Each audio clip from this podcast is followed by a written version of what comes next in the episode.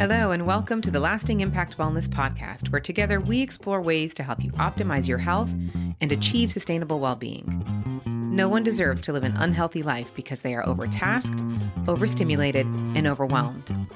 I'm your co host, Dr. Laura Hayes, and we'll be joined by Dr. Parker Hayes as we explore new perspectives and strategies rooted in self awareness, deep connections, and science based practices designed to create lasting impact for you and those around you.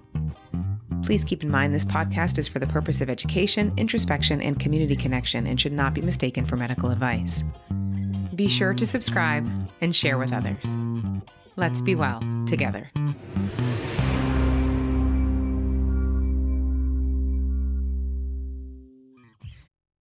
Welcome to Lasting Impact Wellness, the podcast that helps you optimize your health and well being through science based practices, practical knowledge, and honest discussions.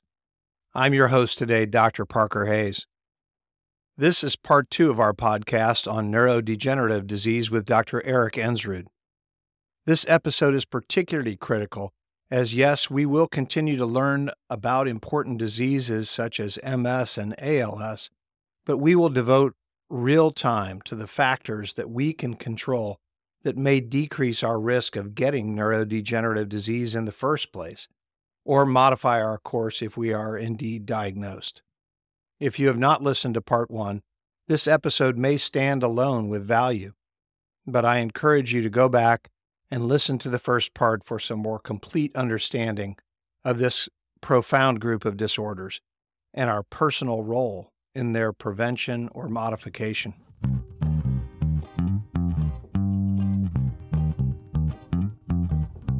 Erik, I'd like to pivot a bit and talk about two other diseases if we could. And I know these are more central to your daily practice and career and lifetime of expertise. Starting first with ALS or amyotrophic lateral sclerosis. Tell us what that is. Most people have heard of Lou Gehrig's disease or that moniker. Tell us more about that.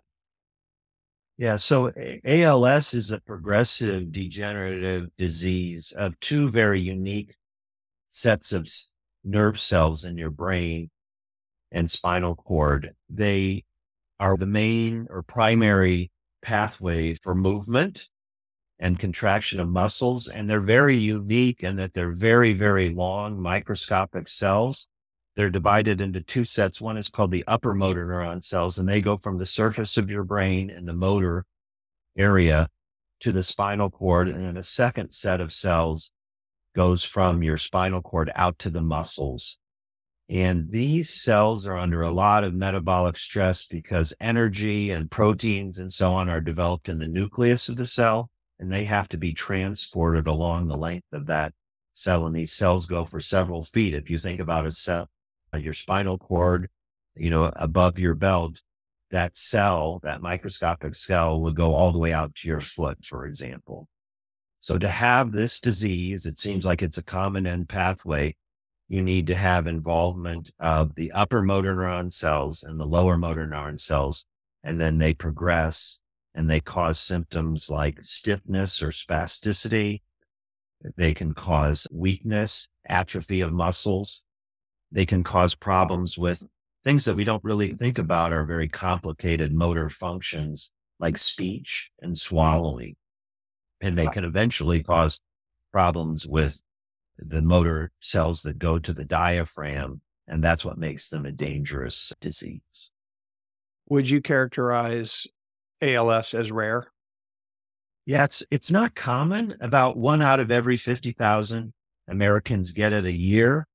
And about, you know, in any given year, about two to three Americans per 50,000 have it it's uh, i would say it's still under recognized although there's been more awareness of it. I'm sure there are many listeners who may even have participated a few years back in the als bucket challenge where as a fundraiser people were pouring ice cold water over their head which actually started in the boston area with a patient there and that became such an amazing fundraiser for the main patient organization, the ALS Association, they raised hundreds of millions of dollars with that challenge.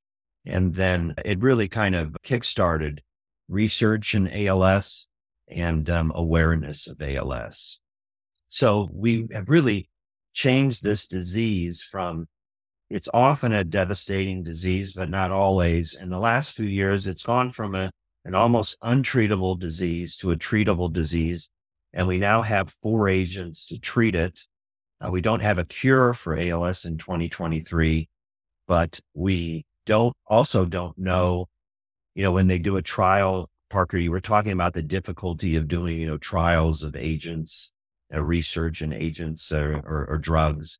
And they only look at one at a time. So we don't know what'll happen when we give a patient, like we have an algorithm or a system set up where someone's diagnosed with ALS, how to try and get them as fast as possible on all four of these treatments. And we don't know what the effect of all four at once will be versus being on one or the other.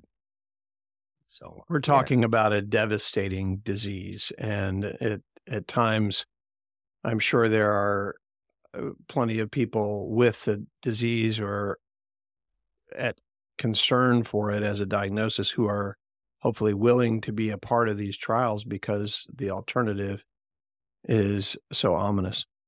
Yes, yes, they definitely are. As someone that I was a mentor for and hired in her first job, she recently published a paper in the New England Journal of Medicine, a positive trial for the newest agent in ALS. So we are seeing some progress, but it is uh, definitely a, a very devastating disease. Yeah. What's the age of onset or diagnosis for ALS? And can you place that in contrast with the previous two disease entities we've talked about? Yeah, so A- ALS actually is pretty similar in age of onset. It's usually persons over 60. I diagnosed uh, someone yesterday in clinic with it who was 34. And, uh, you know, there are people who get it in their 20s, but it tends to be something that occurs in people, I would say, around the age they become eligible for Medicare or later. But it definitely can occur in the 40s and 50s as well. Yeah. Multiple sclerosis. Tell us a little bit about that uh, definition and uh, perhaps the prevalence and global impact after that. Yeah, so multiple sclerosis is a neurodegenerative disease. It's unique from the other diseases we've discussed that it's an autoimmune disease. So your immune system mistakes myelin, that's the covering on your brain and spinal cord nerves from a foreign nerve for a foreign substance. If you look at an electrical cord, you'll know that there's a wire in the center and then there's plastic around the outside to insulate that. And myelin is like the plastic on the outside of an electrical cord. And your immune system mistakes that as a foreign substance, and then your own immune system attacks it on a periodic or intermittent or sometimes chronic basis. And that can be difficult to uh, diagnose as well because it can really affect any sensory or visual or motor function. They're all served by pathways in the brain that are covered with this substance, myelin. Some more common things are sudden cloudiness of the vision, uh, that's painful, especially with eye movement. That's something called optic neuritis. And we have to remember in MS that things go along a timeline of inflammation, and it's the same sort of inflammation that you might get if you uh, smashed your finger or uh, had, you know, inflammation from an infection.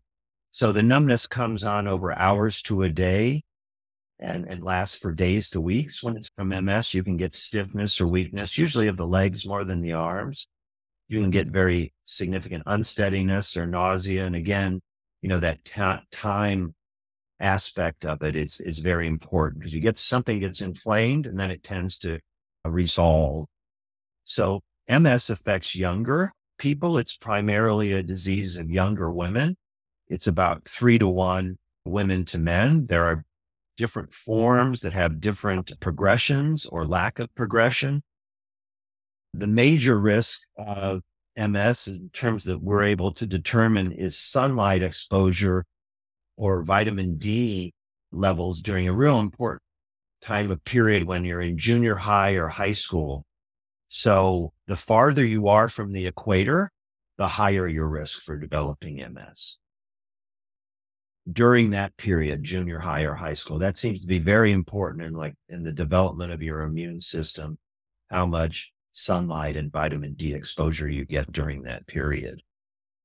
So there's some relative genetic risk, but MS is is generally not an inherited disease. And, and so these immune cells, again, they mistake the myelin for a foreign substance and it can become chronic that they keep doing that. I, I, will say for MS, I've been a neurologist now since I guess almost 30 years. And when I started, this was a very, very difficult disease that usually became chronic. We didn't have very effective medications for it. I remember was working in Boston and we'd go to a nursing home in Dorchester, which is the area of Boston kind of famous for movies like Gone Baby Gone. And the entire nursing home was full of people who had chronic multiple sclerosis. Well, because of advances in treating multiple sclerosis that continue to explode this year and beyond, the treatments are so much more effective. Multiple sclerosis has now become really a treatable disease, almost like diabetes. We, we just very rarely see people going on to develop the type of severe outcomes that used to be very common. That's another general concept that we talk about a lot in lasting impact is that if you can reduce your risk of decline for the long term, you might live long enough to avail yourself of very significant advances in technology and in medicine. But assuming that there will be no hope for untreatable diseases in the future is folly. One should not engage in risky behaviors or uh, feel fatalistic about things because you and I could list tens of diseases that are significantly treatable today that we could do very little for in the early parts of our careers. Well, a- absolutely. Absolutely. Even as we struggle with getting more effective treatments for some of these diseases like Alzheimer's. So, why did I decide to do two residencies in neurology and physical medicine rehabilitation? Because these training periods after medical school, they've tempered somewhat with you only have to work 80 hours a week now and so on. But there used to be no time limits and they were pretty brutal. I'm sure you can attest to that, Parker. But I thought neurology was so interesting. The nervous system, it's so complicated and it was so interesting. But we were just telling people what they had and not doing a lot for them. And physical medicine and rehabilitation is working to make people more functional despite their deficits. And it's really changed. Like even in neurology, this very difficult area, the advances in treatment in many diseases, unfortunately, not all yet, are, are just profound. Like now, if I start a patient with MS on a new agent, I always tell them, you know, you're not going to be on this for your life because we're going to have something even more effective with even less side effects. And when we talk about ALS, there's a form of, of, a disease that affects the same group of cells, the motor nerve cells. It's called spinal muscular atrophy. And it's like ALS in many cases of a newborn. I was involved many times at Children's Hospital of Boston of giving this diagnosis to parents of a newborn child that wasn't moving well. And it inevitably resulted in death before the age of one. You know, very difficult thing for everyone. Devastating. Now there's a genetic therapy that was developed to replace uh, the gene that's missing for that. It's very treatable because it's one specific gene. And we're, we're not sure about the long term outcome because it hasn't been available yet. But I saw a three year old a couple of weeks ago in our Muscular Dystrophy Association clinic who got that gene therapy shortly after birth. And at three years old, the kid looks entirely normal. This was a formerly fatal disease within a few months of birth and he's jumping around the wall and creating chaos in an exam room like a three year old should. It's just amazing. So I, I appreciate you pointing out that we should have, and not just in neurology, but in all areas of medicine, there really are uh, a lot of remarkable advances that have happened and more importantly, that are yet to come. Perhaps we could expand to other preventative approaches then to wrap some of this this fantastic discussion of neurodegenerative disorders. Okay. So in addition to reduced physical exercise, other risk factors include diet, uh, a lack of adequate mental stimulation and adequate activities. There's some evidence for alcohol as a risk factor. There's quite a bit of evidence developing for inadequate sleep as a risk factor. And then there's also quite a bit of evidence for social networks, social engagement as being a risk factor. Perhaps you could expound on some of those for us. Yeah. So you know, if we back up to diet, these studies are difficult due to the need to follow diet closely in the length of studies, but there certainly is quite a bit of evidence that diet modifications are associated with improved vascular health and can really uh, affect brain health. It's important to realize that your brain uses more energy than any organ in the body. It uses about 20% of all your energy. So how does that energy get to your brain? It gets there via blood. So there are extensive network of blood vessels, both large ones and small ones that go into the brain and deliver all that energy. So things that affect your vascular health and diet is, of course, really the major one. We know that diet modifications are associated with improved vascular health and can affect brain health significantly. It appears that a diet known as a mind diet is really the most effective for that. And the mind diet is a combination of a Mediterranean style diet and something that was originally known as DASH or DASH. And that's a low sodium diet. And that includes things like green leafy vegetables, berries, nuts, olive oils, whole grain, fish and seafood, beans, and um, poultry. So it's not actually, for example, a vegan diet. Not that a vegan diet couldn't be helpful uh, for for vascular health. That's very important. Another thing is mental stimulation and cognitive activities. There was a really landmark study in 1964 by a neuroscientist, Marion Diamond in California. She was the first to show that the effective environment. This was on rats, rats that were put in plain cages without any stimulating environment or rats that were put in large cages with lots of things for them to do and explore that it had a profound effect on the thickness of the brain and weight of the brain. And the evidence in that area has just continued to explode since then. But I'd, I'd like to point that out as the landmark study.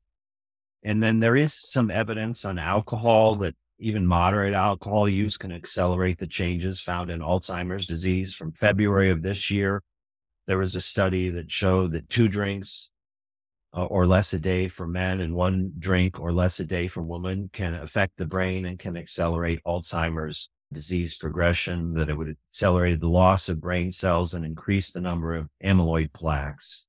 So the team concluded in that study that alcohol consumption can be a modifiable risk factor. Sleep is another factor that gets a lot of attention now. There was a landmark study in 2020. Uh, the largest one was in Europe that looked at almost 8,000 people and found that consistently sleeping less than six hours a night at ages in the 50s, 60s, and 70s was associated with a 30% increase in dementia risk compared to sleeping seven hours or more. There's been a lot of evidence on the role of social engagement and support networks. And that can be things like remaining socially connected, having close friends, being married or having a significant other. All those can have risk reduction. It's something that we get concerned about these days because our kind of emphasis on devices rather than actual social interaction is really reducing how much we interact with other people. I'm working on a talk called Left to Their Own Devices. And that came up from seeing people sitting together, seeing kids in my neighborhood as I drive to work, waiting for the bus, and they're not talking to each other. Uh, they're all staring at their phones. And in terms of enlarging social networks, there was a really remarkable study that came out this summer in July from UC Davis. You think about ways that you can interact with other people. And this study was on volunteering. And does that protect the brain against cognitive decline and dementia? And it was a study of older adults that found better memory and executive function. And executive function is things like organization and regulation among those who volunteered.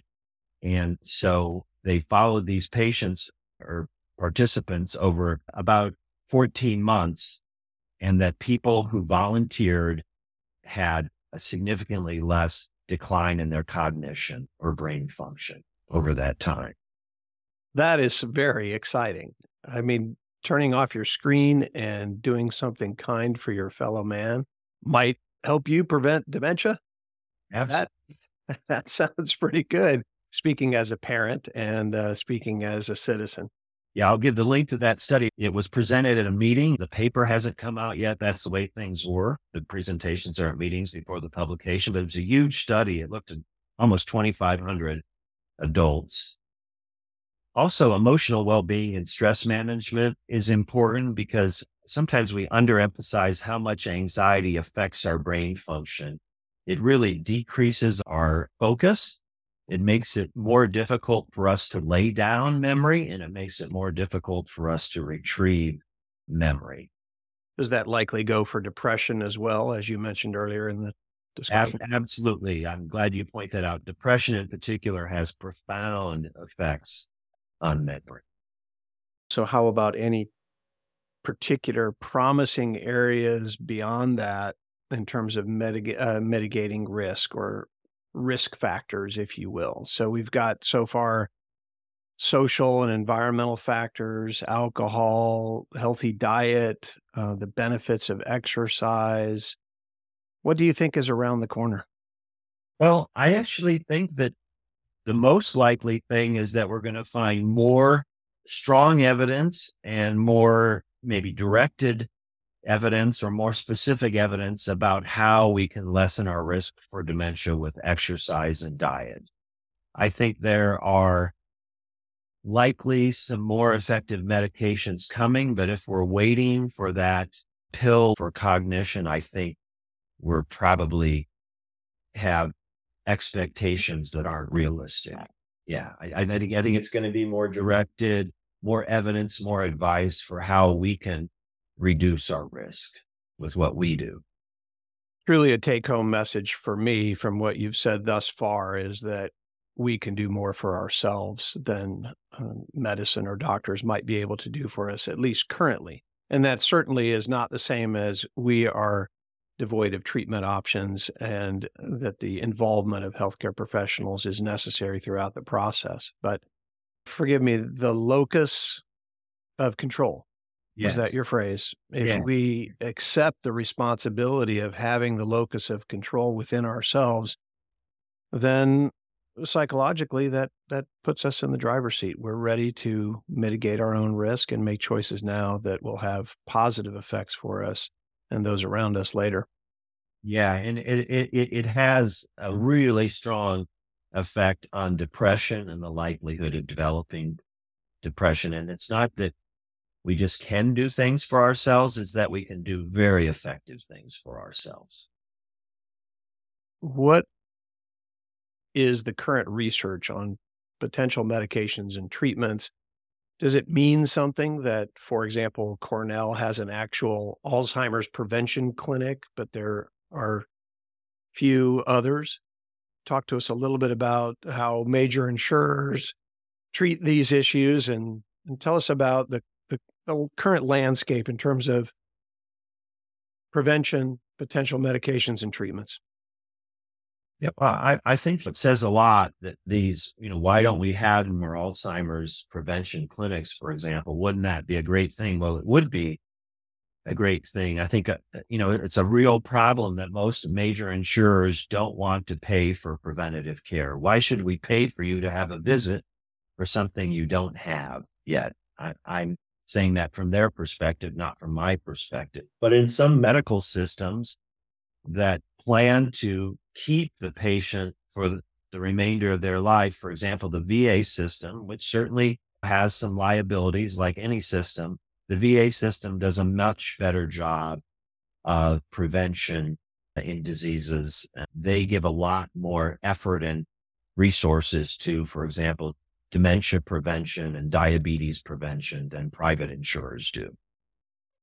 And you think inherent to that is the fact that they keep those patients?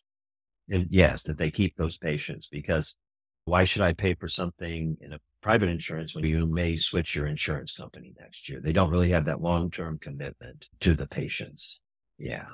Yeah. That's my take on it. Like, yeah. Really a terrific discussion.